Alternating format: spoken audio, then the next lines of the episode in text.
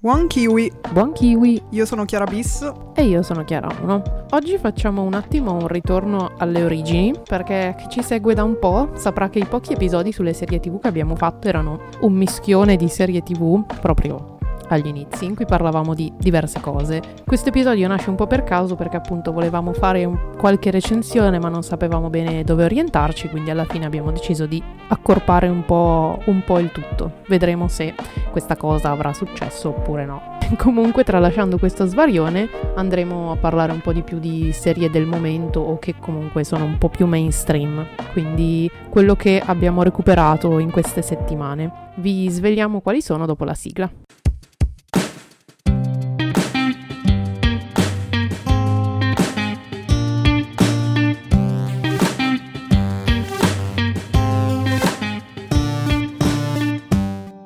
Chiara, abbiamo deciso che parti tu, giusto? Anche perché Chiara ne ha due e sì. io invece ne ho solo una, quindi sarà quella nel mezzo, la mia. Sì, devo dire che io sono stranamente nel periodo serie TV perché non guardavo serie TV da boh, vent'anni, quindi ho deciso che valeva la pena portare, portare questo mio successo, Esatto, sfruttare il momento. sì. che poi tanto successo non è perché mi fa tutto schifo, ma tralasciamo questi dettagli. Ah, quindi ci spoileri già così il no, no, in realtà, recensione. In realtà sarò brava, dai. Spero. Inizio con Moon Knight. Particolare questa scelta perché valutavamo con Chiara Bis che quasi mai parliamo di contenuti Marvel, anche se in realtà li abbiamo visti praticamente tutti, direi. Sì, alla fine tra me sì, te. soprattutto gli ultimi. Eh, esatto, anche le serie TV, forse solo Falcon e The Winter Soldier non l'ha vista nessuna delle Già. due, il resto invece abbiamo recuperato tutto praticamente. E insomma, Moon Knight è recentissima, hanno adottato la tecnica un episodio a settimana e l'ultimo episodio, il sesto, è stato trasmesso il 4 maggio, quindi praticamente una settimana dal, dal vostro ascolto. E appunto sono sei episodi, durata variabile, sempre intorno ai 40 minuti l'ora. La serie è, diciamo, appunto incentrata sul supereroe Moon Knight, che nei fumetti ho capito che era più un antieroe in realtà che un eh, supereroe vero e proprio. Mhm. L'ideatore è Jeremy Slater e la sceneggiatura è scritta da Bodemaio. Come interpreti principali abbiamo Oscar Isaac, che praticamente fa quasi tutto il lavoro, Ethan Hawke, che interpreta Harrow, che è diciamo il nostro antagonista, e poi di diciamo rilievo abbiamo May Kalamawi, che mh, non ha fatto grandi cose fino, que- fino ad adesso, però il suo personaggio, Leila, è un personaggio che il fandom ha apprezzato molto. Parlando invece del personaggio principale, quindi quello interpretato da, interpretati da Oscar Isaac, abbiamo Mark e Steven. Perché vi dico questo? Se non sapete assoluti- assolutamente niente, eh, cosa particolare di questa serie TV è che il barra i personaggi principali hanno un disturbo dissociativo delle identità. Non lo considero molto spoiler, per questo ve la butto lì così perché appunto se ne è parlato abbastanza e diciamo che si scopre già subito nel primo episodio. Quindi è una Ok. cosa che viene detta abbastanza all'inizio e ce ne rendiamo anche un pochino conto. Il- I due personaggi interpretati da Isaac sono appunto Steven, che è la personalità più timida e introversa ed è un appassionato dell'Egitto e tutto quello che ne concerne, infatti lavora nel museo, in un museo, mentre invece Mark è un ex mercenario ed è quindi la personalità più, diciamo, più forte caratterialmente, più estroversa, più decisa e- ed è quello che ha, tra molte virgolette, i poteri, chiamiamoli così. Eh, ok, infatti ero curiosa di capire se, cioè, il supereroe, tra virgolette, era solo una delle due personalità o se era interamente lui alla fine. Col progredire degli eventi si modifica un po' la situazione, però all'inizio quello forte è appunto Mark, quindi è lui che si, tra molte virgolette, trasforma. Ok, A questo punto vi chiederete se non l'avete vista qual è lo scopo di questo supereroe, qual è la sua, la sua storia. E alla fine lui appunto è un eroe, ha dei poteri perché ha stretto tipo un patto, chiamiamolo così, con una divinità egizia e lo scopo di questa divinità è fermare l'antagonista che è Arrow, che vuole riportare alla vita un'altra divinità egizia ovvero Ammit, la cui prerogativa, il cui scopo è giudicare le anime in base a quello che faranno, quindi al loro destino, non sulla base di quello che fanno. Mhm. e è, è un po' contorta come cosa, carina ma contorta. Vado un po' in spoiler senza dire troppo, ci provo quantomeno. Eh, devo dire che il primo episodio non mi è dispiaciuto, cioè ti, ti dà quella curiosità per andare avanti. Ok. Personalmente già dal secondo episodio perde molto di tono, nel senso che boh, lo guardi un po' com- come sottofondo, cioè non, non ti dà moltissimo. Il quinto episodio, ho, scop- cioè ho capito che molti sono allineati su questa mia linea, è in assoluto il migliore, molto bello. Ok, ma solo Davvero. per la trama o anche proprio a livello visivo? Allora, a livello visivo in generale fa abbastanza cagare, nel senso che la CGI è fatta malissimo Ok. e la fotografia non è un granché, cioè, boh, le cose belle le, puoi vedere anche su National Geographic, quindi un po' la panoramica delle piramidi, Mhm. queste cose qua. Anche in eh, Assassinio sul Nilo si possono vedere, giusto? Sì, esatto, esattamente. E- però no, è proprio il più bello perché è l'unico, cioè non l'unico, è quello in cui vai di più a scavare nel passato di Steven e Mark, quindi dove il loro legame viene un po' sviscerato e Ok. capisci da dove deriva appunto questo disturbo dissociativo. Ed è davvero molto bello anche l'escamotage narrativa con cui hanno deciso di, di farlo. Quello mi è piaciuto molto. L'ultimo episodio invece secondo me sfancula quello che viene fatto nel quinto perché dà una situazione in cui eh, si, vede, si vede pochissimo diciamo l'eroe in costume, infatti il tempo sullo schermo è davvero bassissimo ma in generale e Mhm. poi c'è questa esplosione nell'ultimo episodio dove torna un po' la classica cosa Marvel dove scazzottate, pugni per mezz'ora, così un po' a caso. Secondo me potevano un po' più giocare sull'aspetto psicologico, sulla appunto dinamica tra di loro e invece appunto con l'ultimo episodio vai un po' a rovinare quello che, quello che era stato fatto, onestamente. E boh, a parte questo, l'ultimo episodio poi c'è ovviamente una scena post-credit che fa intendere che la storia non, non si è conclusa, un po' come era stato per, per Loki a questo punto. Mhm. Quindi ti fa capire che deve succedere altro, però non si sa ancora se questo altro succederà in una serie di nuovo dedicata, quindi una seconda stagione, perché al momento non è stata confermata, o se rivedremo il personaggio magari in un film o in un'altra serie. Non, Ok. non è dato sapere in questo momento. Devo dire che per chi ha ascoltato l'episodio delle news, l'ultimo, io avevo lanciato un piccolo, un piccolo incipit, ovvero che c'era un plot twist che mi aspettavo e che Ah, già, però sarei, eh, sarei rimasta delusa nel vederlo svolgersi in un solo episodio. Ovviamente sono rimasta ancora più delusa perché questo plot twist ovviamente l'avevo intuito perché, fatemi dire, era un po' banale e l'hanno svolto nella scena post credit, quindi in mezzo Addirittura. minuto. Sì, in mezzo minuto di peggio scena. del peggio. Esatto, quindi boh, delusione ai massimi livelli, anche perché di nuovo eh, buttano lì la cosa durante lo scontro, terribile tra l'altro, e poi appunto, vabbè, lasciamo, lasciamo Secondo te, perdere. secondo te, alla fine della visione di un contenuto Marvel, quanto l'attenzione è focalizzata su tutto quello che hai visto e quanto solo sulla scena post credit, cioè nel senso anche come commenti, perché davvero sembra Sì. quasi ormai che si aspetti solo più quella. Cioè era È carino vero. all'inizio come trovata, adesso la stanno sfruttando troppo e sembra che ogni contenuto che facciano, che sfornano, sia solo una pubblicità di quello che verrà dopo. Sì, E quindi non, sì, non fai altro che creare hype giusto per... Sì, perché- sembra che non abbiano più una finalità di per sé, cioè che da Esatto. soli non abbiano tanto senso. Esatto. Eh, alla fine è sempre la stessa cosa che diciamo, che poi è una criticità per chi li guarda adesso, ma invecchiando sarà ancora peggio. Cioè, invecchiando questi contenuti perderanno totalmente di valore perché non puoi decontestualizzarli praticamente. Esatto. Boh. Infatti è un po' quello il problema. Ma quindi secondo te c'è una linea a cui è più probabile che si agganci questo supereroe, tra virgolette? C'è qualche personaggio in Mm. particolare con cui...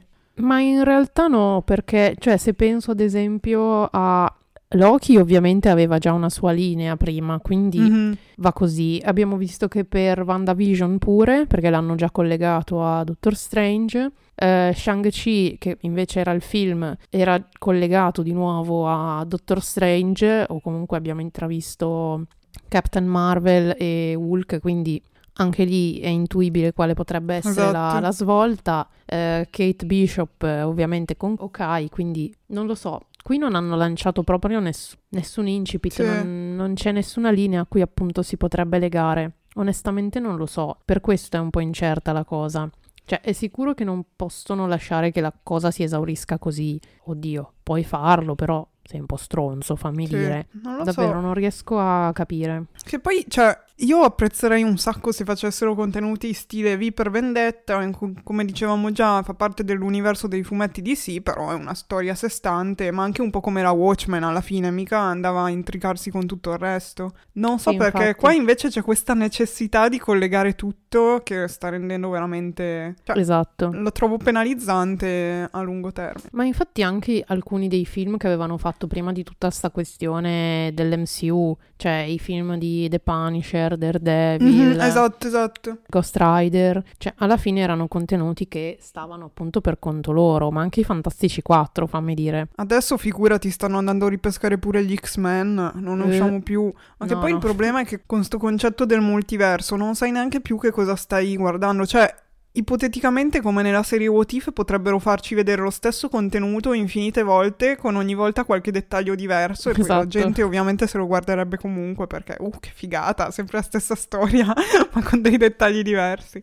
E vabbè, Esatto. così. Un po' di rabbia verso la Marvel anche oggi. Vabbè. Già, giusto Quindi per non tuo- farci mancare niente. Esatto, il tuo giudizio definitivo com'è? Cioè, la Allora- consiglieresti comunque? Allora, ovviamente se siete appassionati l'avete già vista, quindi boh, lascia un po' il tempo che trova questa mia recensione. Però devo dire che è un contenuto appunto abbastanza carino, nel senso si lascia guardare, è un buon sottofondo. Se appunto state facendo altro, volete una cosa un po' action ma non troppo, secondo me ci può stare come appunto cosa a puntate. Ok. E gli episodi non hanno neanche un ritmo troppo incalzante da dire lo inizio devo per forza finirlo. Cioè io i primi li guardavo anche stoppandoli a tipo mezz'oretta così a caso, Mhm.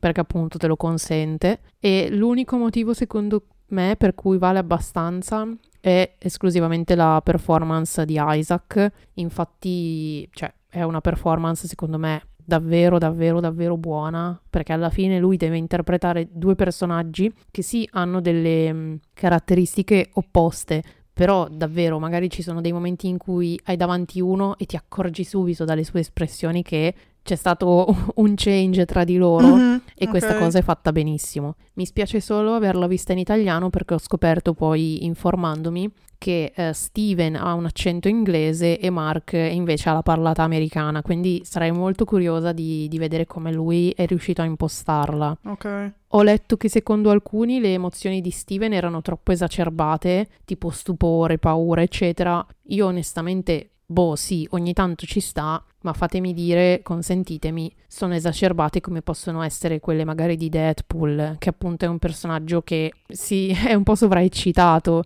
All'inizio Ok. Steven è un po' più normale, quando iniziano a succedere tutte queste cose, anche lui diciamo che perde un po' il controllo di sé, sia per questa necessità appunto interpretativa da parte di Isaac che per il personaggio, onestamente non la trovo una cosa invalidante per, per lo show. ok. Per me, concludendo, è sufficiente e non necessaria ma godibile. La definirei così. Ok. Allora passi a me il testimone. Yes!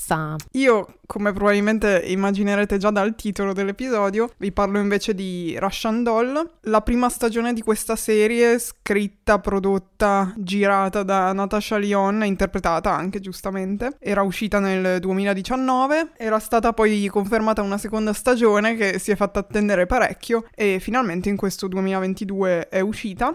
Diciamo che la prima si era già abbastanza conclusa, io in ogni caso ho fatto un rewatch prima anche perché il tema non è proprio dei più lineari e quindi ho detto meglio riguardarsela, comunque la prima stagione sono otto episodi sempre sulla mezz'oretta, anche qualcosina in meno, la seconda stagione è un episodio in meno, quindi sette sempre sulla mezz'ora. Diciamo che come tematiche generali, la prima stagione raccontava di questa protagonista Nadia, interpretata proprio da Natasha Lyon, che si ritrovava in questo loop, diciamo, in cui lei continuava a morire e però ad ogni morte rinasceva poi nel bagno di casa la sera del, della sua festa di compleanno e quindi si ritrovava un po' dentro questo loop senza sapere perché, senza sapere da che cosa era stato scatenato e quindi si tratta un po' di indagare e ovviamente cercare di uscirne. Sulla prima stagione faccio qualche spoiler in più, comunque quelli mm-hmm. proprio grandi sul finale commento dopo così ora stiamo ancora abbastanza sul generico.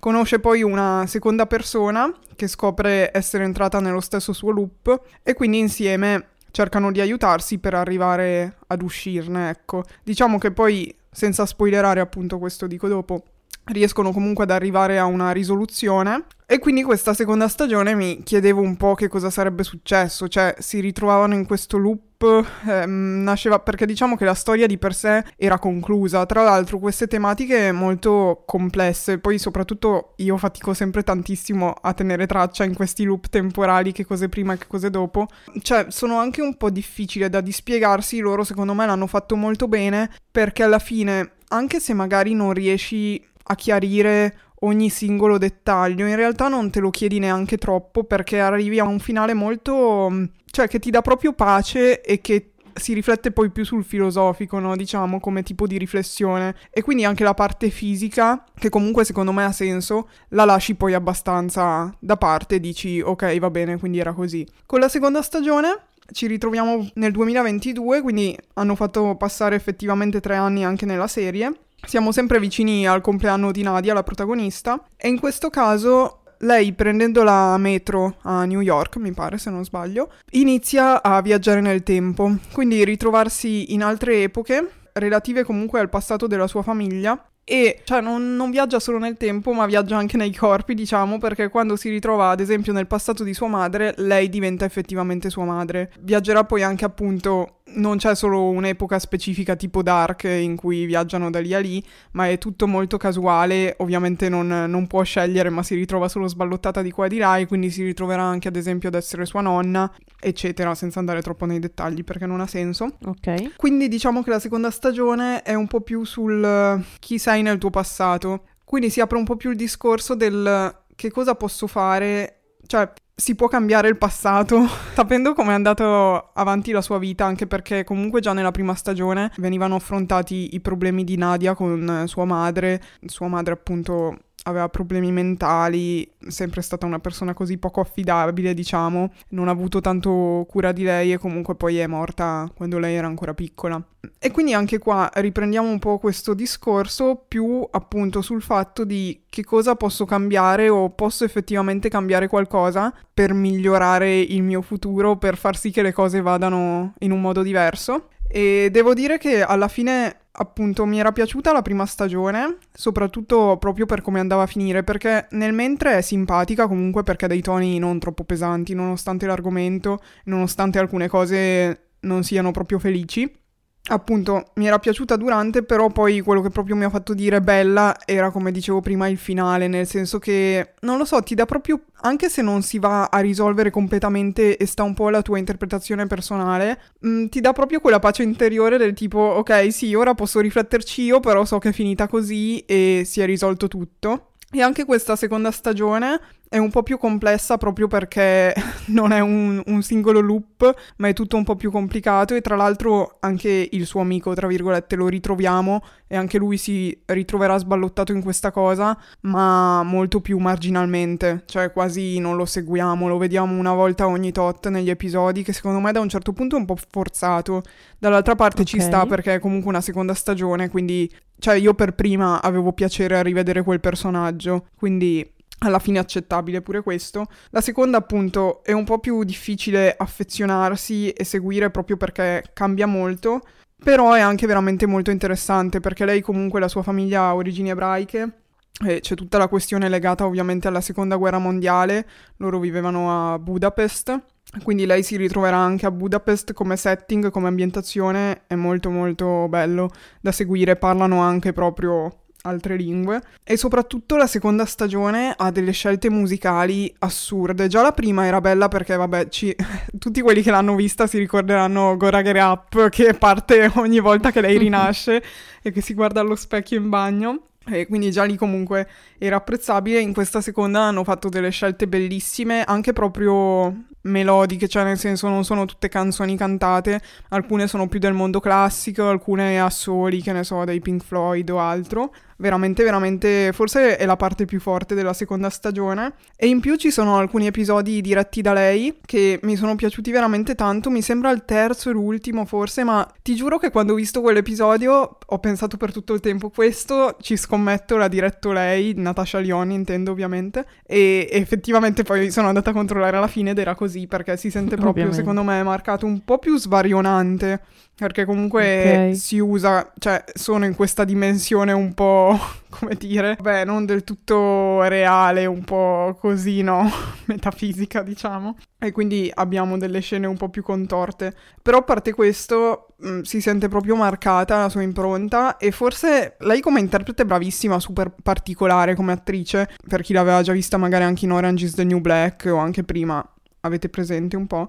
Però appunto anche come regista mi piacerebbe forse vedere qualcosa di suo di più lungo, sia nello sviluppare la storia, sia appunto in come l'ha raccontata, mi è piaciuto un sacco. Arrivando appunto agli spoiler, perché direi che ora vi ho detto più o meno tutto, è comunque una serie che io consiglio di recuperare, ha senso recuperare anche solo la prima stagione alla fine, sta benissimo così, se poi vi piace si può provare la seconda, forse appunto è un pochino meno, ma come concept alla fine per come potevano sfruttare, diciamo, questo nome Russian Doll, quindi già esistente, per proporre qualcosa di nuovo, non, po- non, avrebbero potuto farlo meglio, secondo me. Non penso ci sarà una terza, perché sennò dovrebbero di nuovo andare a inventarsi qualcosa, una nuova variazione nelle loro vite, non collegate a quelle precedenti, ma che comunque permetta di mantenere i personaggi che già conosciamo, quindi diventerebbe davvero troppo forzato. Io non penso ci sarà, piuttosto che propongano qualcosa di nuovo a questo punto, direi. Diciamo che alla fine della prima stagione, qua andiamo in spoiler, quindi i finali, arrivavamo a capire che da un certo punto di vista i destini di Nadia e di Alan, che appunto è l'altro ragazzo che conosce poi durante la stagione e che scopre essere nello stesso suo loop, sono quasi intrecciati, nel senso alla fine si capisce che loro si apre un po' il concetto di multiverso, ovviamente, che ormai la Marvel ci sta facendo odiare, come dicevamo già prima, ma che esisteva anche prima della Marvel, ovvero la, la relatività del tempo e il tempo come dimensione, oltre allo spazio. Quindi si apre questa ipotetica possibilità in cui loro sono in universi diversi e in ognuno devono cercare di salvare l'altro per evitare la prima morte che poi ha scatenato tutte le altre. Quindi loro si sono ritrovati in un loop forse per questa morte contemporanea e con la consapevolezza che forse avrebbero potuto salvarsi a vicenda. Si aprono tutte queste riflessioni sul destino, appunto sul salvarsi e anche tantissimo sulla relatività della morale, cioè che cosa è giusto e che cosa è sbagliato. Noi dobbiamo porre rimedio a qualcosa che abbiamo fatto per poterci salvare. Che cosa è veramente giusto e che cosa è sbagliato? Chi lo decide? Alla fine non abbiamo ucciso nessuno, quindi che cosa dobbiamo fare? Ed era tutto appunto più riflesso su quel tipo di, di discorso. Sulla seconda stagione invece arriviamo effettivamente a chiederci possiamo cambiare il passato per migliorare il futuro e quello che è super interessante e che mi è piaciuto perché appunto io fatico sempre un sacco a seguire queste cose è che alla fine si capisce che tutto quello che cerca di fare lei per cambiare il passato è quello che effettivamente poi lo rende tale. Quindi quando lei agisce in un certo modo per cercare di evitare che quella cosa accada, capisci che poi accade proprio perché lei ha fatto quella cosa lì. Quindi si crea questo loop vero in cui poi ti chiedi effettivamente però qual è stata la prima volta, perché ci deve essere stata una prima volta in cui lei ancora non c'era nel futuro, no? Ovviamente quello poi rimane un po' nel mezzo e si chiude però con la consapevolezza che lei la prima volta non ha potuto scegliere alla fine sua madre come madre e però anche nel futuro la risceglierebbe perché le cose devono andare così, no? E quindi un po' tutta la seconda stagione sul fatto ma io vado nel passato ma devo cercare di cambiare qualcosa, cioè qual è il mio senso? Anche lì poi si ritrova in tanti passati diversi contemporaneamente, quasi verso la fine le cose perdono un po' il senso. E, esatto, esatto, sì, lì diventa un po' difficile. Però appunto anche in questa seconda stagione poi arrivi alla fine e dici ok, cioè wow, super figo e ci sta che sia così alla fine che quella sia l'unica riflessione possibile, no? Cioè che le cose devono andare così e anche questo ti dà pace perché vuol dire che alla fine per quanto ti sforzi non puoi far niente, no? Devi accettarlo più che altro e anche nella prima stagione era così, alla fine devi accettare quello che sei, quello che è stato il tuo passato e che non puoi cambiare più di tanto, ma più che altro imparare a conviverci e apprezzare quello che hai. E quindi niente, sono super soddisfatta anche di questa seconda stagione. È un contenuto diverso, secondo me, dal solito, nonostante appunto i loop temporali ormai siano super infrazionati, però mh, mm, mi piace un sacco come li, li riescono a trattare nella loro complessità, ma allo stesso tempo con semplicità. Quindi consigliata. Assolutamente, ascoltatevi la colonna sonora, top. e basta, ora passo la palla chiara per l'ultima serie che farà super veloce. No, povera. Va bene, allora concludo io, cercherò di fare veloce per quanto no, vabbè, sarà dai, difficile. Allora, vi porto la seconda stagione di Bridgerton. Avevo già parlato della prima stagione a inizio 2021 più o meno, quindi okay. se volete recuperare l'altro episodio c'è. Diciamo che la seconda stagione l'ho recuperata non tanto perché mi andasse effettivamente, perché già la prima non, non mi aveva lasciato moltissimo, però ero curiosa di vedere dove si voleva andare, dove si andrà a parare e quindi ho detto boh, perché no. Ci ho messo comunque un po' a vederla perché comunque la seconda è uscita a marzo e io ho finito di vederla forse qualche settimana fa, giusto il tempo poi di decidere di registrarci effettivamente qualcosa. Quindi, parlando un po' della trama, in soldoni, Bridgerton, diciamo, narra le vicende di questa famiglia, appunto i Bridgerton, che sono una famiglia abbastanza importante nel panorama della reggenza inglese.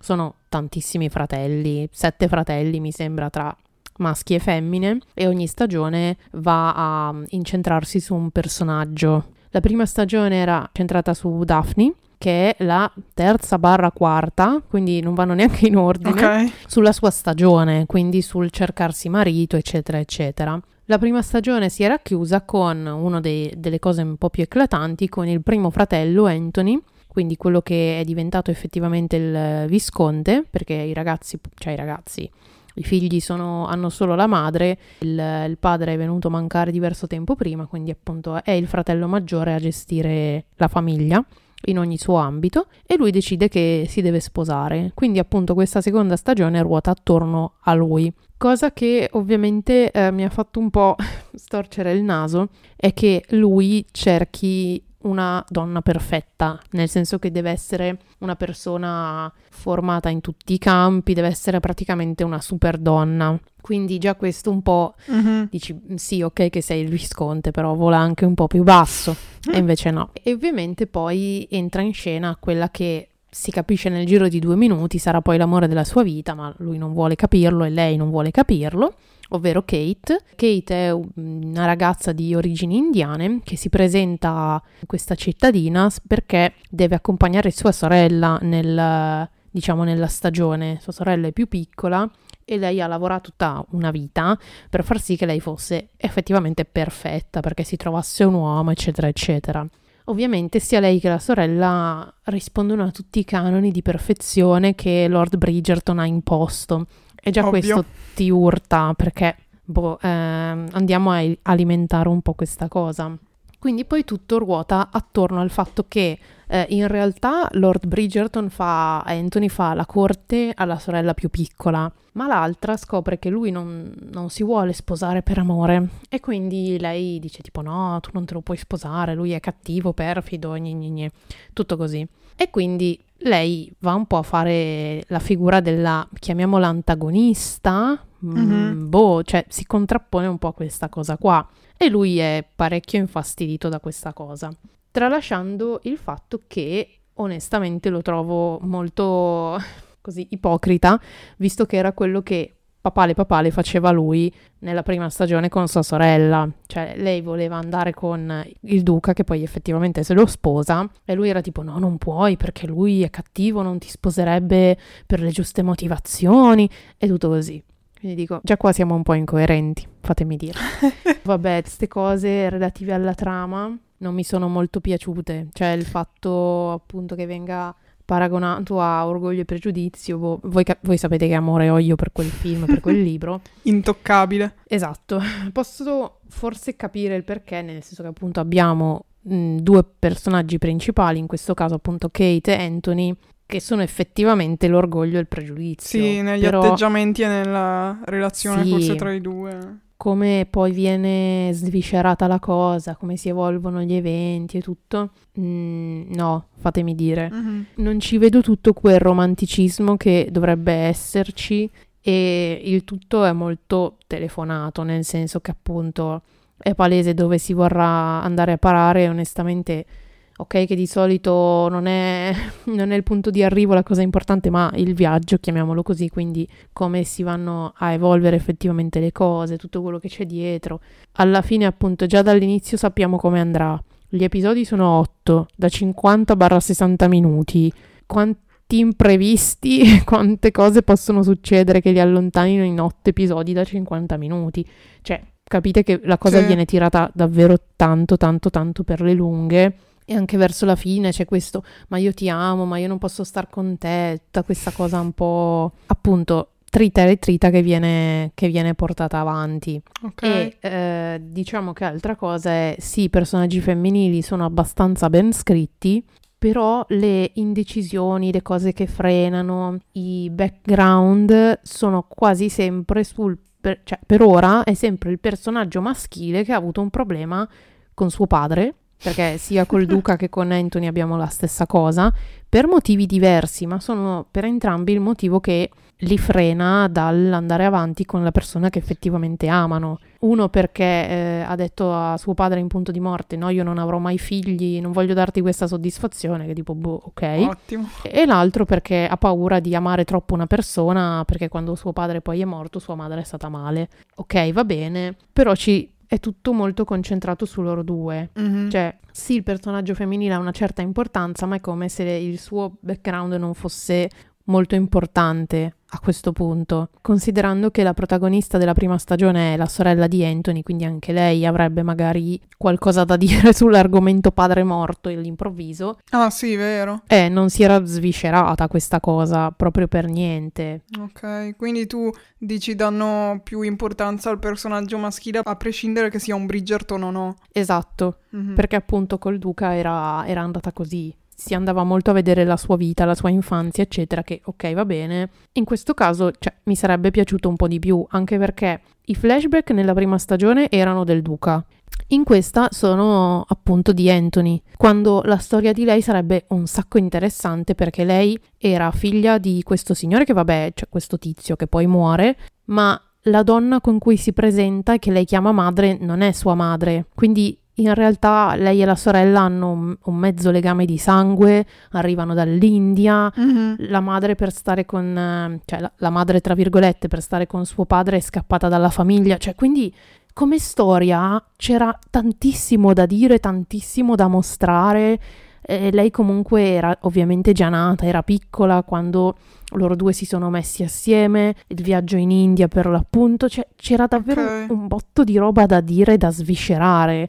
E invece no, ehm, è tutto basato su lei che racconta cose di sé o persone che parlottando dicono ah guarda quella lì, bla bla bla. Quindi davvero non, ehm, non capisco molto questa, questa scelta, onestamente. Cioè Ma- sarebbe stato molto più interessante a parti invertite, Mhm. credo io. Ma quindi praticamente tutto il tempo dedicato, cioè tutta questa stagione è praticamente dedicata o al rapporto di questi due e ciò che ci gira intorno, diciamo, o al loro passato, background. O comunque ci sono sì. anche altre storie No, secondarie ci sono altre che... storie, però hanno un tempo sullo schermo molto ridotto.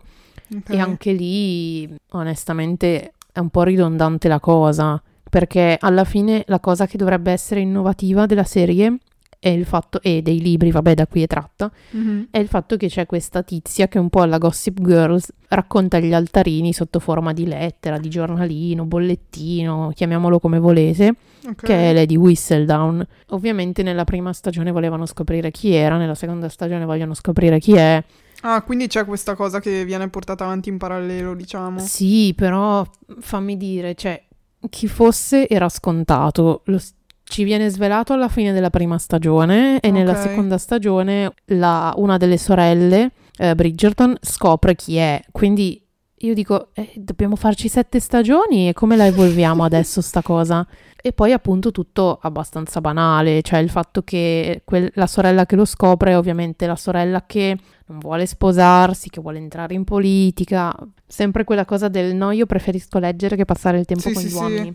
Ok, va bene, dammi una caratterizzazione in più, arrivati a questo punto. Esatto. Anche perché da un lato dovremmo premiare lei che preferisce leggere che andare a ballare con gli uomini e dall'altro però a vincere l'amore di Anthony è la super donna perfetta che sa andare a caccia, parla sette lingue, va a cavallo, è Ovviamente. composta, sa ballare, vuole la famiglia perfetta, tiene a sua sorella, cioè, e raga, insomma, non lo so, mi sembra un po' Eccessivo. Esattamente. Quindi devo dire che mi ha delusa abbastanza, anche perché appunto mi aspettavo qualcosa di più soprattutto dal lato dei fratelli, che vengono approfonditi molto poco, Mhm. quindi il secondo e il terzo genito. E la cosa mi, mi spiace davvero tanto. E poi provando a vedere perché la prossima stagione dovrebbe essere incentrata sul ehm, secondo fratello, che era quello che mi dava delle vibes eh, un po' da tipo, ok, lui secondo me può essere quello trasgressivo, quello che si innamora di un uomo, io ci Mhm. credo tantissimo.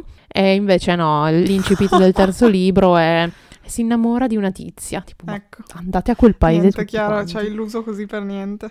No, su sette, tutti etero, incredibile. Me ne Così. farò una ragione. Ma quindi dici che, cioè non so se lo sai, però rispetto ai libri sono molto molto attinenti e... Onestamente non lo so. Ok. So che chi li ha letti, cioè, sono piaciuti, però dipende sempre qual è il tuo, il tuo target, fammi Beh, dire. ovvio. Non saprei dire. A me probabilmente come libri non piacerebbero, così come appunto la serie non, non mi dice niente di che. Ok. Però, boh, non lo so. Diciamo che il- forse come stile, da un lato l'avvicinerei un po' di più a Downtown Abbey. Il fatto è che eh, quella si proponeva un po' come spaccato anche sociale e politico, Ok. quindi vedevi anche un po' il progresso, la guerra, l'impatto che aveva sulla nobiltà, cioè alla fine parla della decadenza della nobiltà. Da un certo punto di vista anche delle tematiche un po' più importanti ed è una serie d'altri tempi. Questa qua comunque sì reggenza inglese, ma si mette in un contesto che è totalmente ehm, utopico, perché appunto non ci sono differenze di ehm, etnia, quindi Mhm. Ok. appunto non puoi nemmeno avere que- quel punto di vista lì, che da un lato meglio, dall'altro appunto togli qualche riferimento che poteva esserti utile per mandare avanti la trama. Quindi Ok. davvero non, non lo so, a me ha deluso. Meglio la prima o meglio la seconda però? Perché da quello che ho visto a livello social mi sembra che il riscontro sulla seconda stagione sia stato ancora migliore che quello che c'era stato per la prima. Però non so se sono un'impressione. Allora, per mio gusto sì, perché Daphne come protagonista femminile non mi piaceva proprio perché è la classica appunto ragazzina che boh, vuole solo sposarsi, mettere su famiglia, zero ambizione, Mhm. eccetera, eccetera, carattere meno di zero e lui era un po' pretenzioso, quindi mm, qui Anthony mi sta comunque un po' antipatico, è bellino e lei è già un po' Kate è un personaggio un po' più forte però alla lunga davvero stufa il fatto che ci sia il conflitto tra lei e Anthony, poi tra lei e la sorella, poi ci amiamo ma non ci possiamo sposare, insomma, non lo so. Il troppo stroppia. Esatto, per ora sì, è più, è più bellina, a mio gusto nessuna delle due è abbastanza, concedetemi. Quindi non lo so, sono un po' più curiosa per la prossima, cioè so già che rimarrò delusa, Esatto. quindi vabbè. Sarai poi qua a dire le stesse cose, però nel Esatto, probabilmente guardarla. Va bene, direi che possiamo concludere. Ci sentiamo giovedì prossimo alle 7 di mattina con un nuovo episodio. Potete recuperare tutti quelli vecchi su Spotify, Google Podcast, Apple Podcast, Spreaker, Podcast Addict. Noi vi aspettiamo su Instagram a KiwiPod e poi abbiamo tutti i nostri profili personali che trovate qua i link nella descrizione dell'episodio. Per ora è tutto. Ciao ciao! Ciao ciao.